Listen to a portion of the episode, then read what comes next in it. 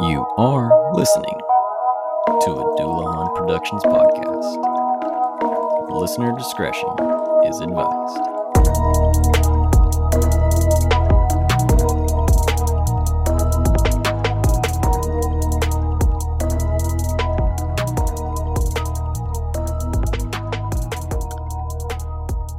Born on November 4th, 1905, in Blue Mountain, Alabama, was a hopeless romantic that wanted to live out her perfect love story.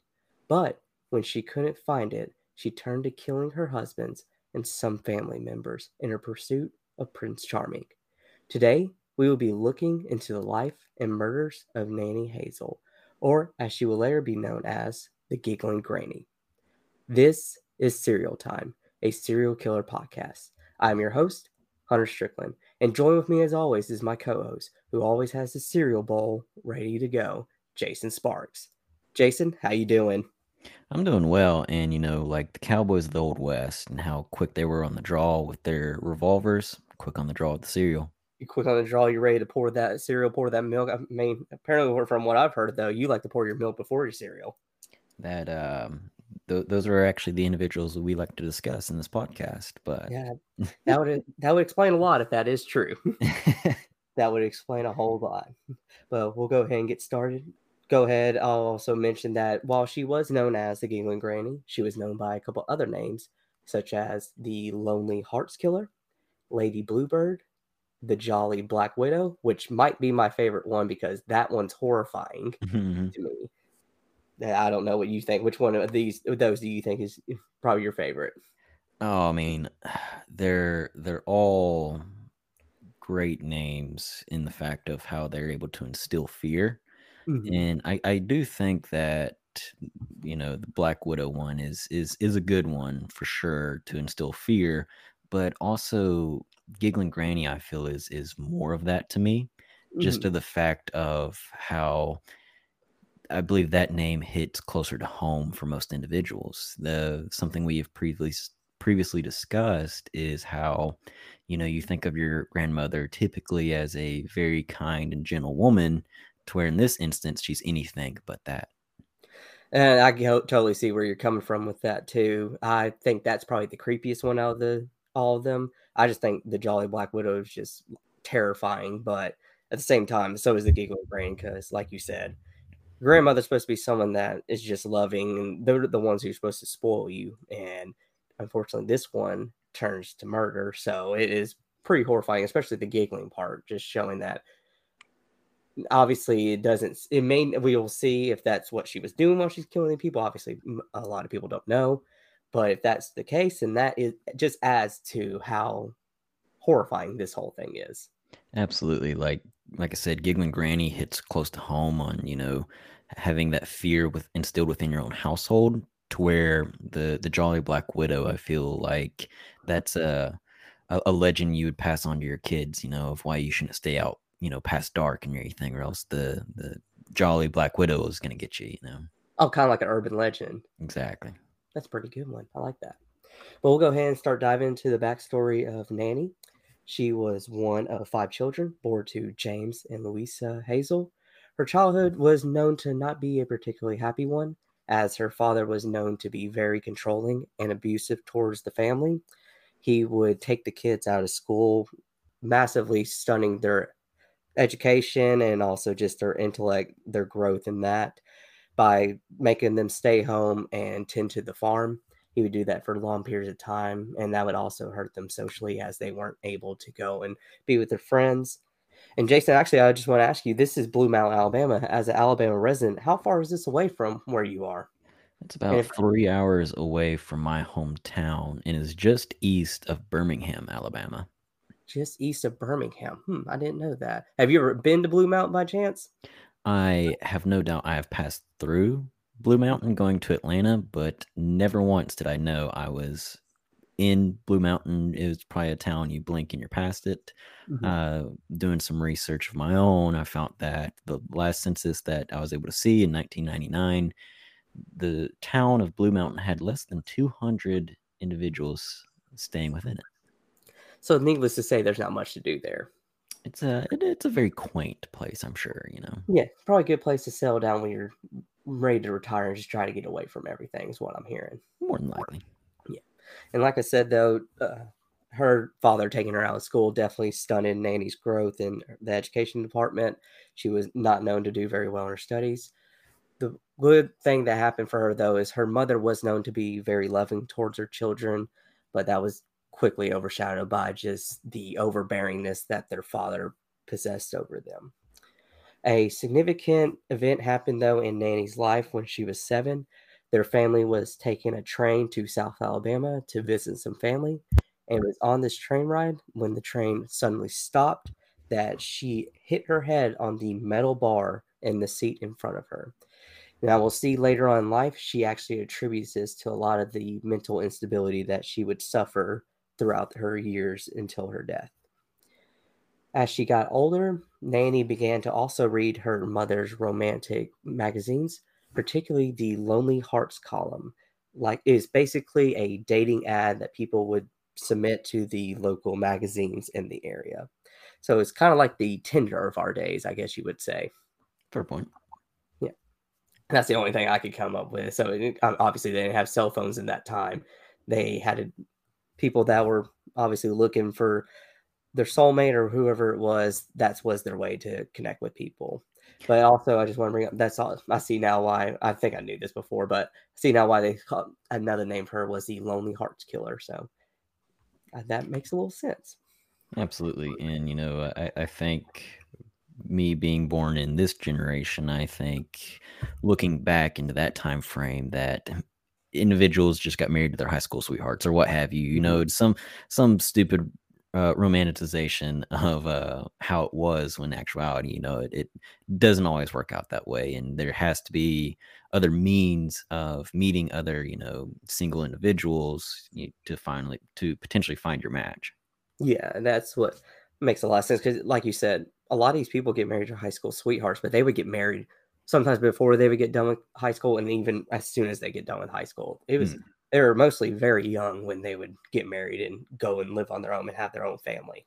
Right. Her looking through these Lonely Heart magazines was also believed to be her escape from her overbearing father, as he would not allow her to wear any makeup, any dresses, or attend any dances. Uh, that just kind of shows into the nature of the way she was living. She was basically prevented from doing normal things that a lot of girls were allowed to do.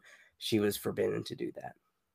At the age of 16, Nannie would end up marrying her first husband, Charlie Braggs, who was a co-worker of hers were at a linden factory that she worked at in Anniston, Alabama. Do you know where Anniston's at? Anniston is basically right beside Blue Mountain. Is basically okay. It's just right beside it. That would make sense because she probably wouldn't be going far mm-hmm. anyway. So I didn't know. By chance, you knew where that place was. Yep. Yep. So, same. Uh, same location, just east of Birmingham. Oh, okay, that makes sense. Get this, Jason. Though the two of them had o- actually only known each other for four months before they got married, and once they did get married, they moved in with Charlie's mother.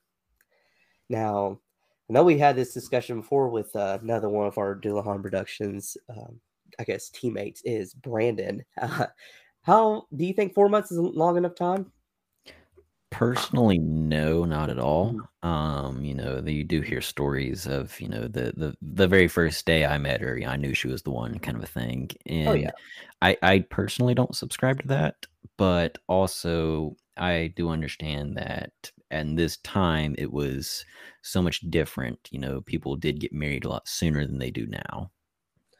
Uh, I think that you're right with that aspect too. I agree, though. It's that is a little early, but then again, a lot of people are different. There's some people who can know each other for just a few weeks and they get married and they're still happily married now. But most of the time, that doesn't tend to work out because it does. You do need to get to know someone a little bit more. But it just the reason why I bring this up though is because it kind of shows that for Nannie, she is desperately trying to find that person she's supposed to be with.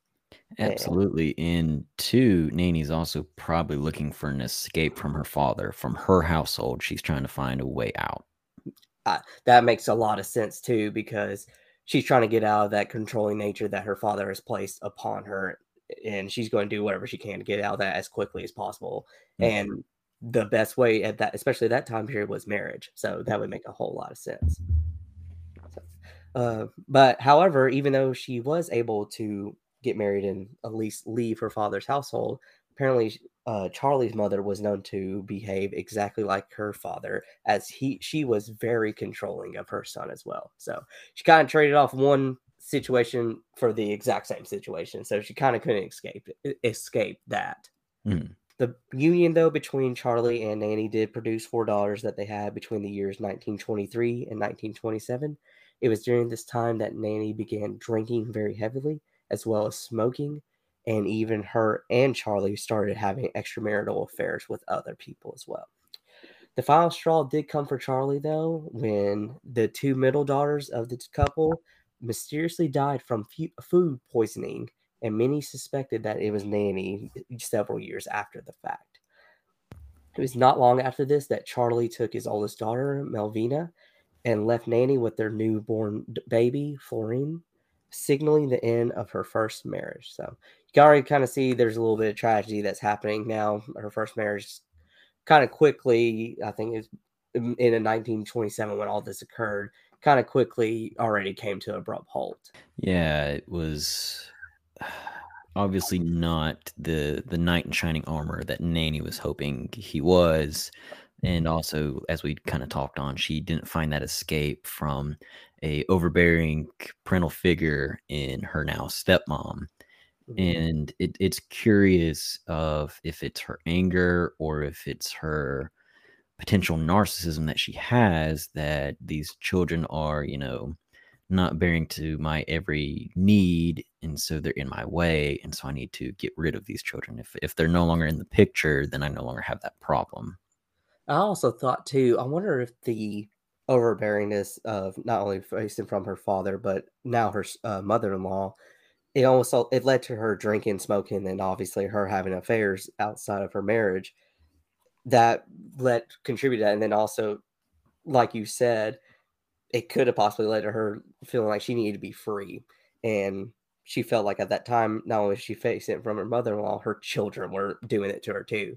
So the two middle ones suffer from that. And now, and then they tra- tragically passed away. So I wonder if that may have played a contribution to it, or just like you said, her narcissism too, just overbearing. And it just led to this unfortunate what just happened to these poor girls. Yeah, and, and like you said, you know, everybody needs their escape from reality to some extent, and people find multiple different facets for doing that. And obviously, she was trying to find it one in uh, a relationship and in uh, starting a family, but also ended up trying to find her escape at the end of a bottle or you know through smoking and obviously those things weren't enough those things weren't able to help her escape the reality that she faced yeah yeah, who knows? There's just several different things it seems like. So. But Charlie would actually end up returning in 1928 to finalize the divorce. He did bring back Melvina to her mother as he actually moved on with another woman and they started a new life together. And as we'll find out, he's the he did manage to escape from her grasp before she could take his life. Not long after that, Nanny did marry her second husband, Robert Franklin Harrelson, in 1929, and the pair would move to Jacksonville. I do believe this was Alabama. Is there a Jacksonville, Alabama? There is, and it's um, it essentially would be just south of Anniston and Blue Mountain. Okay, so she's still staying in the vicinity of Blue Mountain, though. She's just a little bit further out, I guess you could say. Yes. Okay. Actually, let me.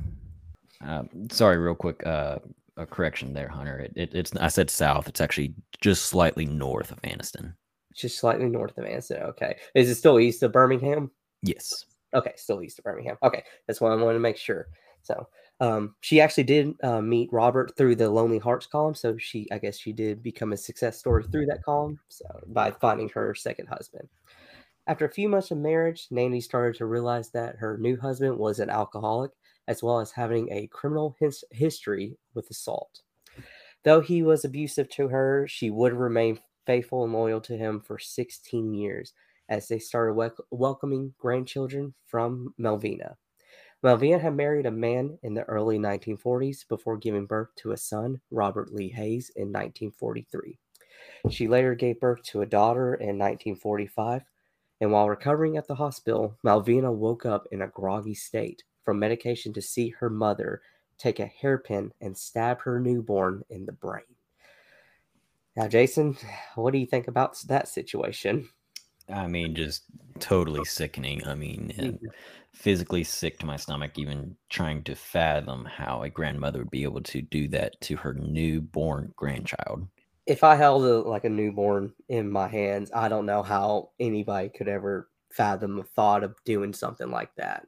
That's especially like you said, a grandmother. That's horrifying that someone is able to do that. Now I know it's worth mentioning, pointing out that Melvina was in a groggy state, but I'll go ahead and mention that um, though she was in that state, there are other people who can confirm what she saw was real, as not only Melvina's husband as well as her other sister Florina did see Nannie with a, a hairpin in her hand, and after the baby was dead. So makes it seem like though I'm, it never was proven true, but it definitely makes it seem like that that is what happened, and that's just horrifying. Absolutely. And like you said, you know, it's it's you're so careful whenever you're holding a newborn child. And and honestly, personally, if someone's like, "Oh, you want to you want to hold the, the, the baby and everything," I'm like, "No, I'm good. That thing is mm-hmm. way too fragile. Like, mm-hmm. I am so scared. That's all I'm gonna think about the entire time is don't drop this child."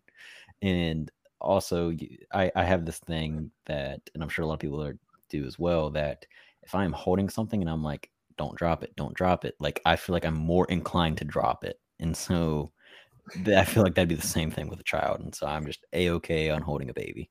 Oh, I know. That's how I feel too, just because you don't imagine if you order the one, that'd be horrifying. But the fact that it's a grandmother who has no I don't know even like I guess like just a lack of empathy, I guess, not only for the baby, but for the new mother too just to do that that's just horrifying to think about yeah just you know taking this child's existence out of the world as soon as it entered it and also the trauma that you would impose upon your own daughter by doing so it it's just it's just unfathomable to me so.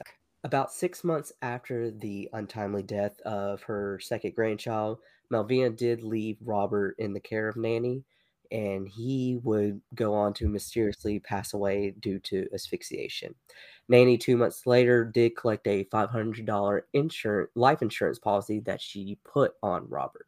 And I just want to go ahead and point out how is that not suspicious to people? This is, by all accounts, this is six months later. This kid's two and a half years old. Mm-hmm.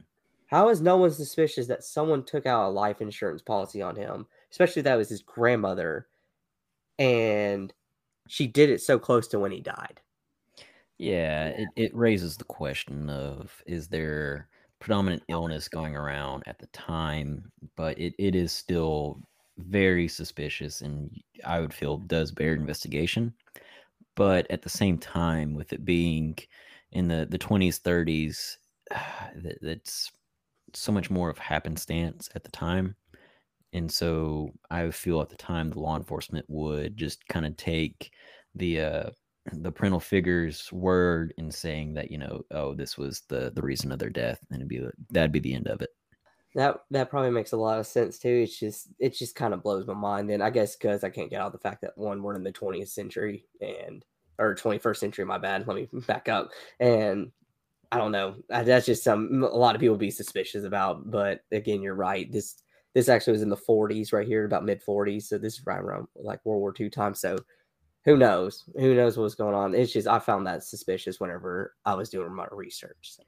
And it, it, mm-hmm. it, it's curious though, uh, it the fact that she's killing her grandchildren, and it makes me wonder if again it's this narcissism that I I just can't get out of my head that potentially she has that she sees her grandchild or mm-hmm. grandchildren as something that is getting in the way of the time she has with her daughter.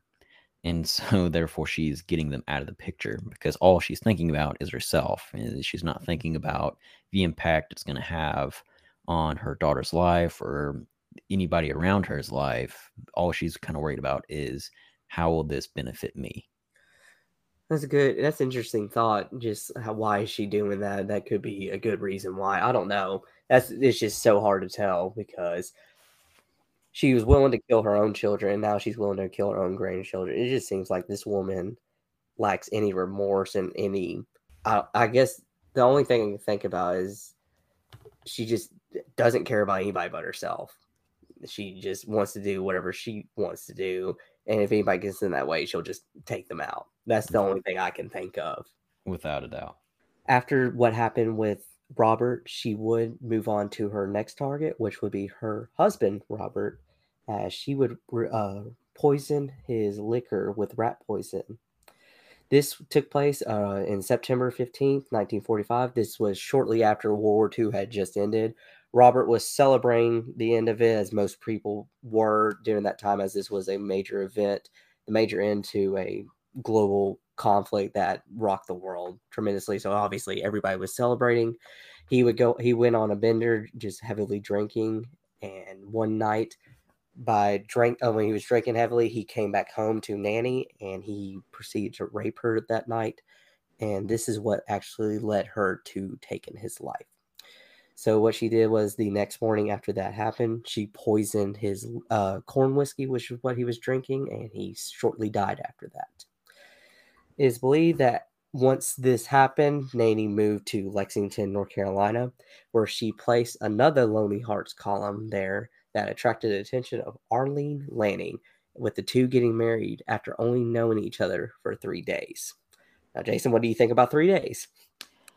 Uh, what? Uh, th- three days is incredibly fast in an incredibly short amount of time compared to the four months we had previously discussed. Yep. Yeah, and that's a that's a very very short time. Very short time, and it's interesting to understand the move to Lexington, North Carolina. She's been moving around this very small stretch in Alabama and then is taking a what I would have to imagine in her eyes a gigantic leap to North Carolina. That's what I think too, but also what would make sense too is that these crimes are happening. It seems like within the past year she has killed 3 people. Though we can't confirm all of them, it or not necessarily the baby. We can't confirm at least the other two, but three people for sake of argument. Um, she's killed three people within the uh, span of one year. Maybe she thinks that she needs to get out of there before everything starts catching up to her. That's the only thing I can think of. But at the same time, you're right. Lexington, North Carolina is kind of random. Yeah, it's very random, and maybe that was partially methodical. Maybe she, obviously, she liked to read, you know, through the newspaper or magazines to find these lonely heart articles, and potentially she saw something about Lexington, North Carolina, and was like, "That's it. That's where I'll go." And kind of like you were talking about, to get away from this notoriety that is kind of following me right now because of these killings I have committed. Mm, yes, and it the reason why I think it's notoriety too is just because though maybe the police haven't caught on and necessarily had enough evidence to catch her, you got to think that the local community is is suspicious of her because it's all surrounding her. They had to been suspicious, and maybe she's been here murmuring. She's like, "Okay, I got to get out here before someone catches me." Yeah, she's no doubt kind of more than likely becoming the talk of the town, and say she's a an avid churchgoer or what have you, she's probably seeing a lot of people coming up to her and talking about the events, and then also, as you stated, murmuring amongst themselves about the events. And so maybe in her eyes, like you said, she's kind of fearing that they're potentially catching on. And so I if I just get away for a little while, people will kind of start to forget and maybe I can come back eventually. That that would make a lot of sense to me. But and then, well, by her losing in Lexington, though, she kind of looks like she's settling down though because she just got married three days and after meeting this guy though, so she kind of can't just come back. Well, I guess she wasn't probably planning on coming back anytime soon if she did get married, so that would make a lot of sense. Nannie would go on to put on a facade as a dotting housewife, even being involved in their local church, while Arlen was known to be an alcoholic as well as being a frequent uh, customer of the local sex workers. When Arlen mysteriously died of heart failure that was caused by nannie poisoning his food, though no one knew this, with everyone supporting her, not realizing that she was the one who would kill him and that they had a serial killer on their hands. Doctors would later attribute this death to his alcoholism, though obviously we know she did everything. She's going on. This is will actually be her mo from this point on. Is she would go on to poison whether it's food or drink. We see that one with her most previous husband Robert that she did poison his liquor. Now she's poisoning his food, and we'll see that this is her mo. So Hunter, correct me if I'm wrong, but isn't the main component in rat poison arsenic? That is correct. Yes. Uh, most of everything I see was uh, calling it arsenic, but also rat poison. I just felt like easier to, for me to just call it rat poison. But yes, you were correct. Arsenic is the main ingredient. Yeah, and it, it's easier for anybody who doesn't know that that's the component within rat poison. Um, but it, it's curious. It's something we've talked about. You know, it's early 20th century, and so forensics is not up to the standard it is now. Mm-hmm. But I wonder if there was any telltale signs at the time that through the coroner's report that they'd be able to definitively state yes this was due to alcoholism or no this was another means and potentially linking it towards arsenic i'm glad you brought that up because that will actually be very important at the end gotcha it's a very good uh, observation and that will be very important towards the end i'll let you know when that comes up but very good point, Jason. I'm glad you actually brought that up. We'll go ahead and move on though from that point. I'll remember that too and bring it up. Uh, after Arlen's death, it was revealed that he left his house to his sister, but the house mysteriously burned to the ground with Nannie moving in with her uh, Arlen's mother. And I just want I thought I was thinking about this, but while we were while I was doing my research too, I wonder if Arlen knew there was something off about her, and that's why he didn't leave his house to his wife and he left it to his sister instead. That yeah. was I found that pretty interesting. Yeah, it, it's definitely kind of alludes to that, right? Mm-hmm. That's what I would think because you would think most of the time it goes to the spouse, but he did not want that. He wanted to go to his sister. Now, it may have been that he's very close with his sister, and who knows? I don't know, but at the same time, you would think he would still go to his wife. I just found that very fascinating. Yeah, it's an interesting detail to note for sure. And then also the fact that it was burnt down makes me think that Nannie had gone on essentially, for lack of a better word, a temper tantrum. And since she wasn't getting her way, she made sure that nobody could have it if she can't have it. Uh, I think you're probably right. And there's probably also another reason because after this happened, uh, she collected the insurance check that came with the house obviously being burned down to the ground. It was also around this time that Arlen's mother suddenly passed away, with Nannie running back off to Alabama. So you could tell not only, like you said, she probably threw a temper tantrum because she didn't get the house, she also collected the insurance money for it, possibly killing her mother in law, and then skips out of town and heads back to Alabama. Mm. So just a crazy ride that happens one with her husband dying and then her burning down the house, taking the insurance check, possibly killing her mother in law, and then just heads back home. It's just kind of crazy. Yeah, and to kind of think about the rumors of Nannie while she was in Lexington, as you stated, people looked at her as a doting housewife and an avid churchgoer.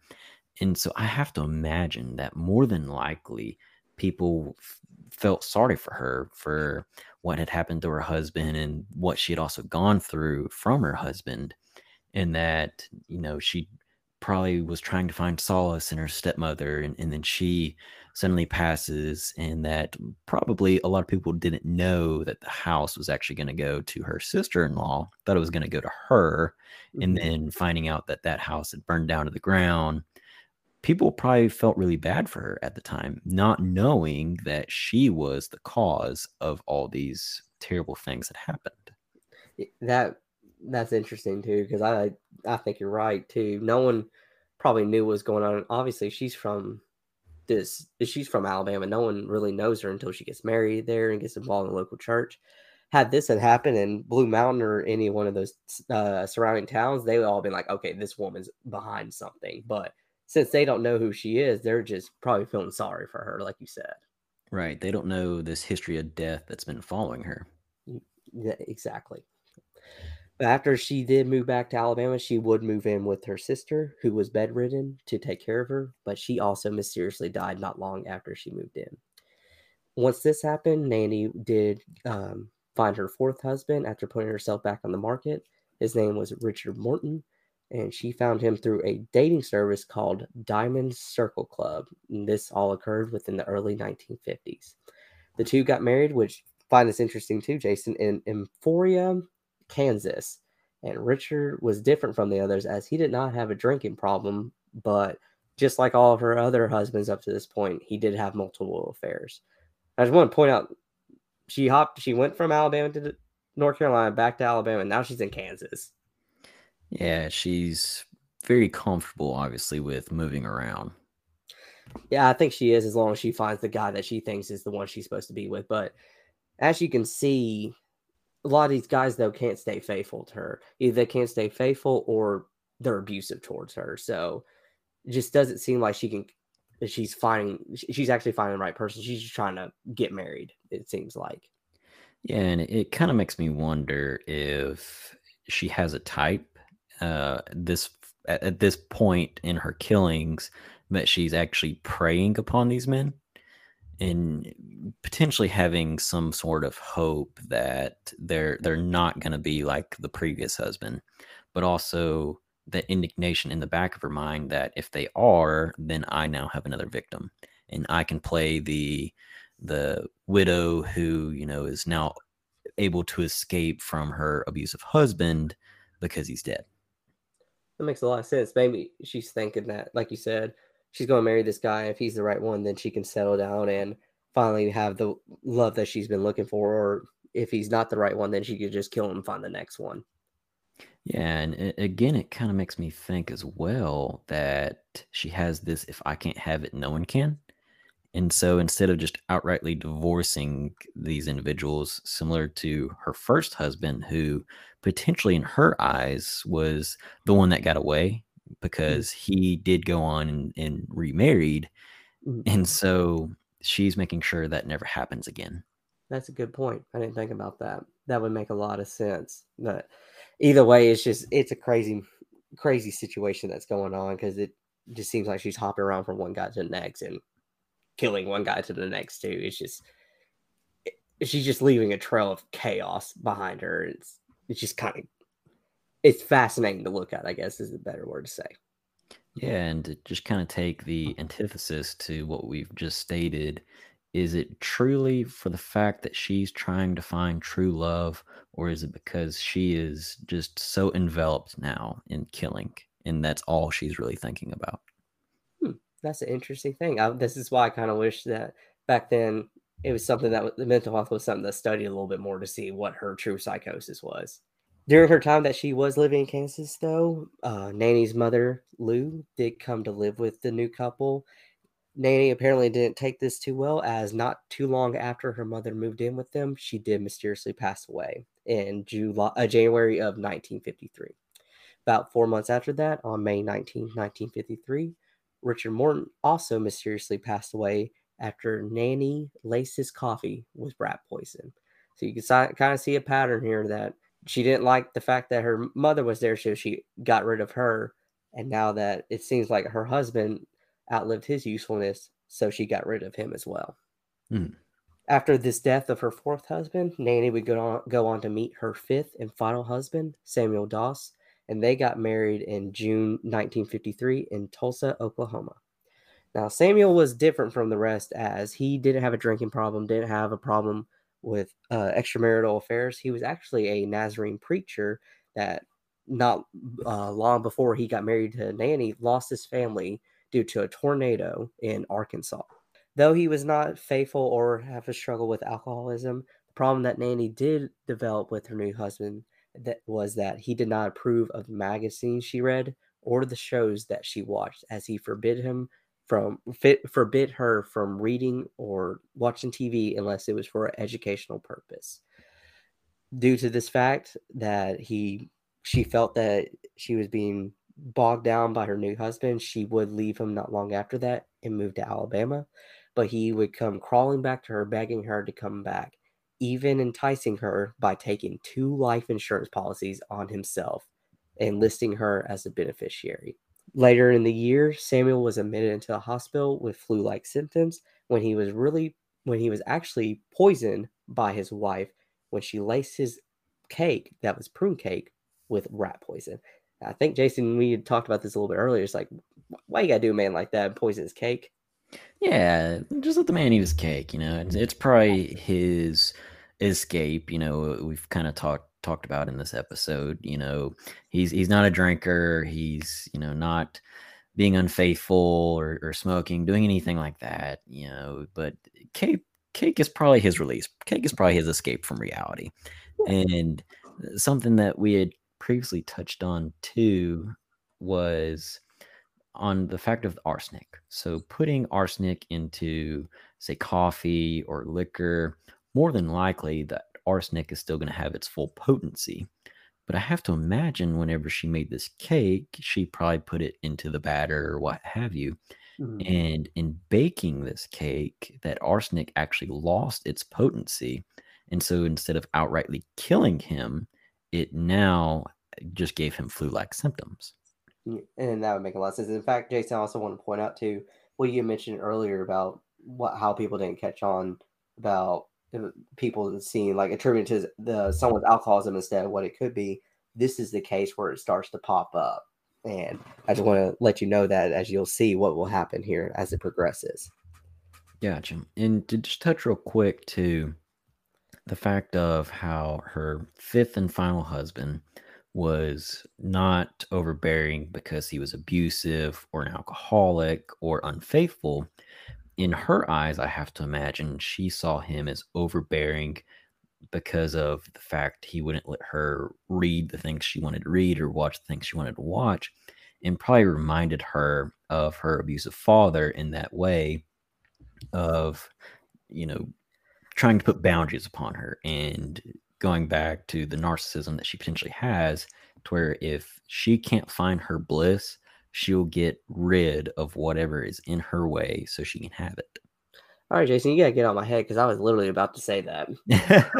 I was literally about to say that because it seems like uh, uh, the difference between him, like you said, from all the other, hus- other husbands, was he was being overbearing on her like her father. So you literally just took the words right out of my mouth.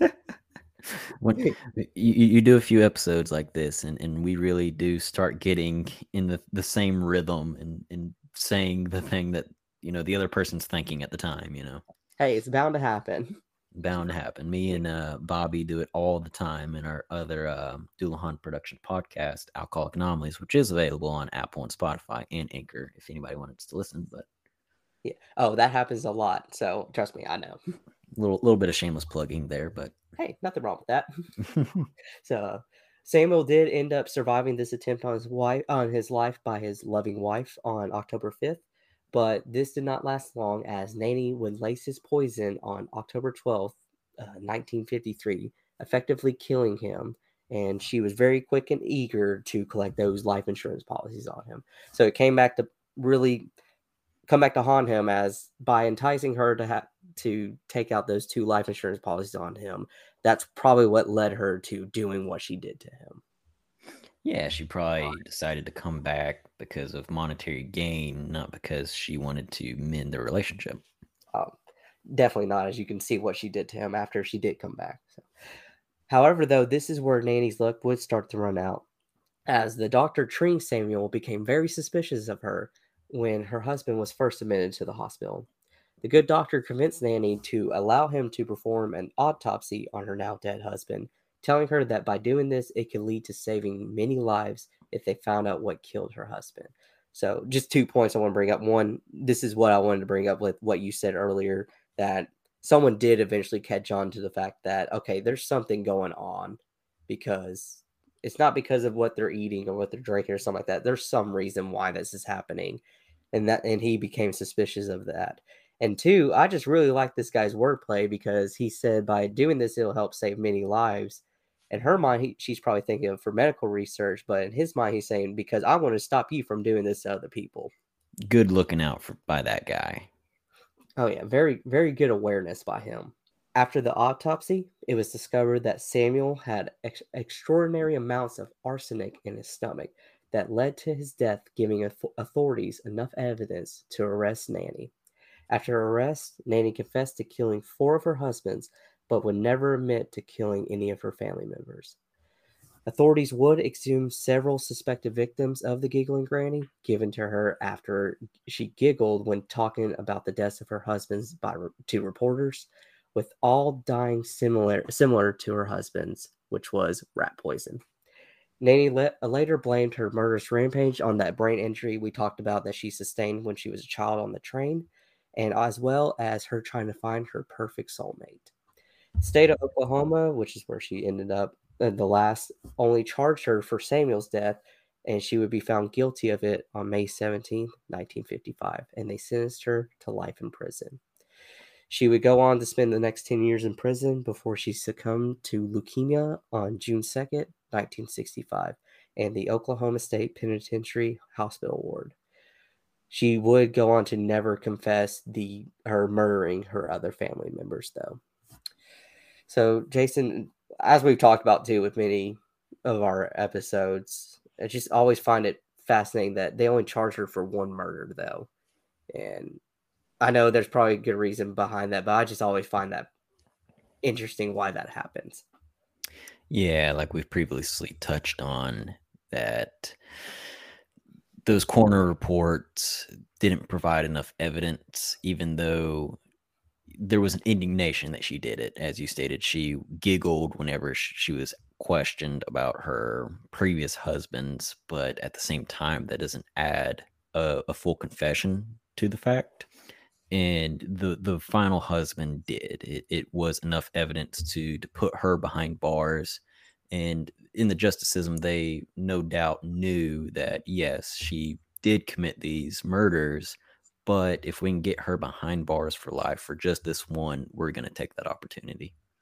And that would make a lot of sense too. Mm, probably too. They probably couldn't try her for this murder because it didn't occur within their state. They probably had to extradite her to that state to get tried. So they mm. figured might as well just pin her down for one and put at least put her behind bars for the rest of her life. Then give her the opportunity to possibly get away with these other ones. So mm, exactly. that makes a lot of sense. So it just it also just intrigues me too that though it was pretty obvious that she is the culprit behind the other family members' deaths, as all the deaths with her husbands and those family members are the same, that she never did end up confessing to them. Right. So, well, Jason, that's everything I got on the giggling granny. You got any final thoughts you want to add? Yeah, so I just want to recap real quick. So, allegedly and confirmed to an extent, she killed four of her husbands, mm-hmm. two of her own children. Yes. Two of her grandchildren. Yes. Her own sister. Yes. Her own mother. Mm-hmm. And one of her stepmothers. Yeah, or mother-in-law. Mother-in-law. Yeah. Yeah, yeah mother-in-law. Yeah. I think it was was that 11? Yep. That yep. total comes to the death of 11 individuals. Yes, exactly. You're right on it. And so in that if you were to solely look at her four husbands, I would wholeheartedly state that she is an organized killer. She has her MO established. She is mm. killing them all the exact same ways. It's all the exact same um, individuals she's applying it to, which are her husbands. But whenever you add in all the others, that's when she goes from being organized to disorganized. Mm-hmm. And so that's where I kind of have to let that lay is that Nannie Doss, aka the Giggling Granny, is an unorganized killer. That would make a lot of sense too, because she probably, like you said, didn't plan to kill those family members. While she probably did plan to kill her husbands, they just seemed like they were people that were in the way, and she had no intention of doing that. So that would make your analysis right there would make a lot of sense.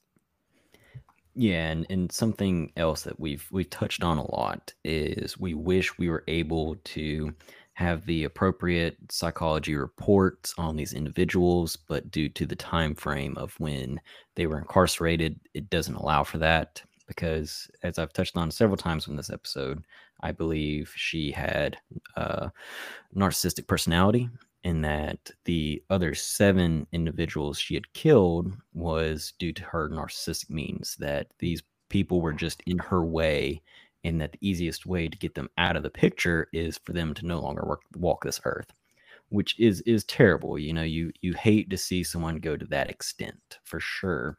But having said that i also wonder what other potential mental illnesses she had sustained because of the head trauma that she had been affected by whenever she was seven years old.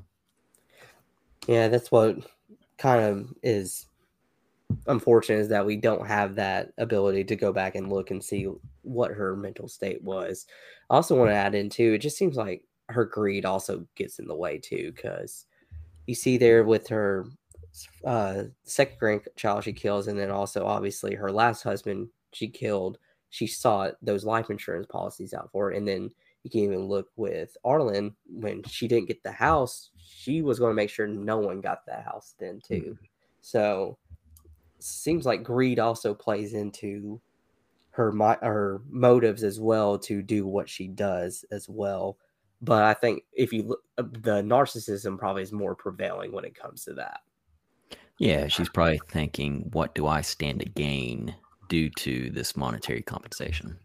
Mm, yeah, that's what that's what I think too. So, but Jason, if you got anything else you want to add, you're more than welcome to. But if not, I think I'm done. But I just appreciate you um, taking this journey with me as we look at the life and the murders of the giggling granny. Absolutely. Thank you, Hunter. And thank you for tuning in to the Giggling Granny episode of Serial Time, a serial killer podcast. If you like this episode, please feel free to leave us a rating on your favorite podcast platform. As a disclaimer, no cereal was harmed in the making of this episode, and we hope to see you next time.